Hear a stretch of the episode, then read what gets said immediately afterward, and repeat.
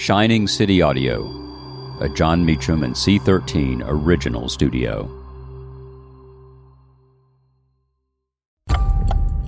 On June 17, 1972, the Watergate burglary is discovered.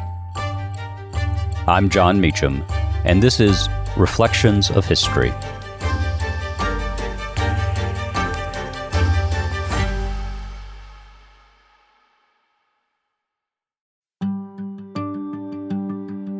The story is familiar a break in, a cover up, a president resigns in disgrace. And it flowed from the attempt to wiretap the offices of the Democratic National Committee on this date in 1972.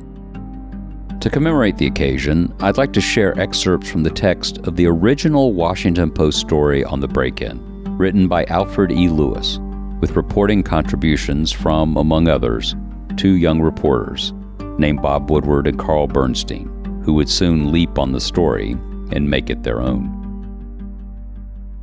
Here is how the paper reported the initial news under the headline Five Held in Plot to Bug Democrats' Office Here. Five men, one of whom said he is a former employee of the Central Intelligence Agency, were arrested at 2:30 a.m. yesterday in what authorities described as an elaborate plot to bug the offices of the Democratic National Committee here. Three of the men were native born Cubans, and another was said to have trained Cuban exiles for guerrilla activity after the 1961 Bay of Pigs invasion. They were surprised at gunpoint by three plainclothes officers of the Metropolitan Police Department in a sixth floor office at the plush Watergate, 2600 Virginia Avenue Northwest, where the Democratic National Committee occupies the entire floor. There was no immediate explanation as to why the five suspects would want to bug the Democratic National Committee offices, or whether or not they were working for any other individuals or organizations. A spokesman for the Democratic National Committee said records kept in those offices are, quote, not of a sensitive variety, although there are financial records and other such information. All wearing rubber surgical gloves, the five suspects were captured inside a small office within the committee's headquarters suite. In court yesterday, one suspect said the men were anti communists, and the others nodded in agreement. The operation was described in court by prosecutor Earl J. Silbert as professional and clandestine. One of the Cuban natives, the Washington Post learned, is now a Miami locksmith. The early morning arrests occurred about 40 minutes after a security guard at the Watergate noticed that a door connecting a stairwell with the hotel's basement garage had been taped so it would not lock.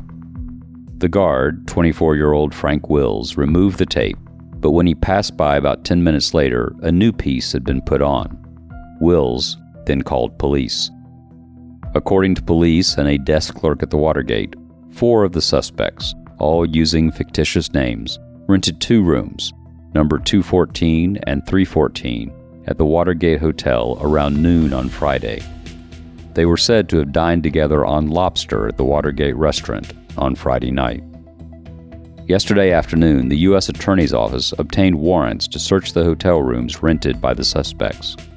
They found another $4,200 and $100 bills of the same serial number sequence as the money taken from the suspects, more burglary tools, and electronic bugging equipment stashed in six suitcases.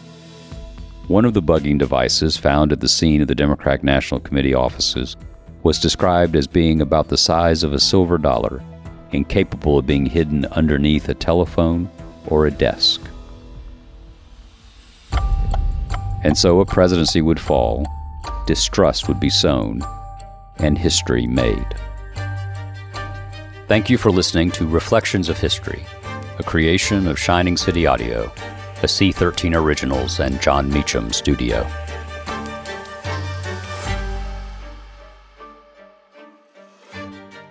Reflections of History is executive produced by me, Jon Meacham, and Chris Corcoran, Chief Content Officer and founding partner of Cadence 13. Production and editing led by Lloyd Lockridge and Chris Basil. Production assistance and operations by Andy Jaskowitz, Adam Macias, and Kelly Rafferty. Cadence 13 is an Odyssey company. I'm Lauren Sherman, the writer behind Puck's Fashion and Beauty Memo line sheet, and I'd like to welcome you to my new show, Fashion People. On every episode of Fashion People, I'll be talking to insiders about the stuff we're all whispering between the press releases, from M&A rumors to celebrity stylist dish to the future of legacy media. Be sure to follow and listen to Fashion People, a presentation of Odyssey in partnership with Puck, available on the free Odyssey app or wherever you get your podcasts.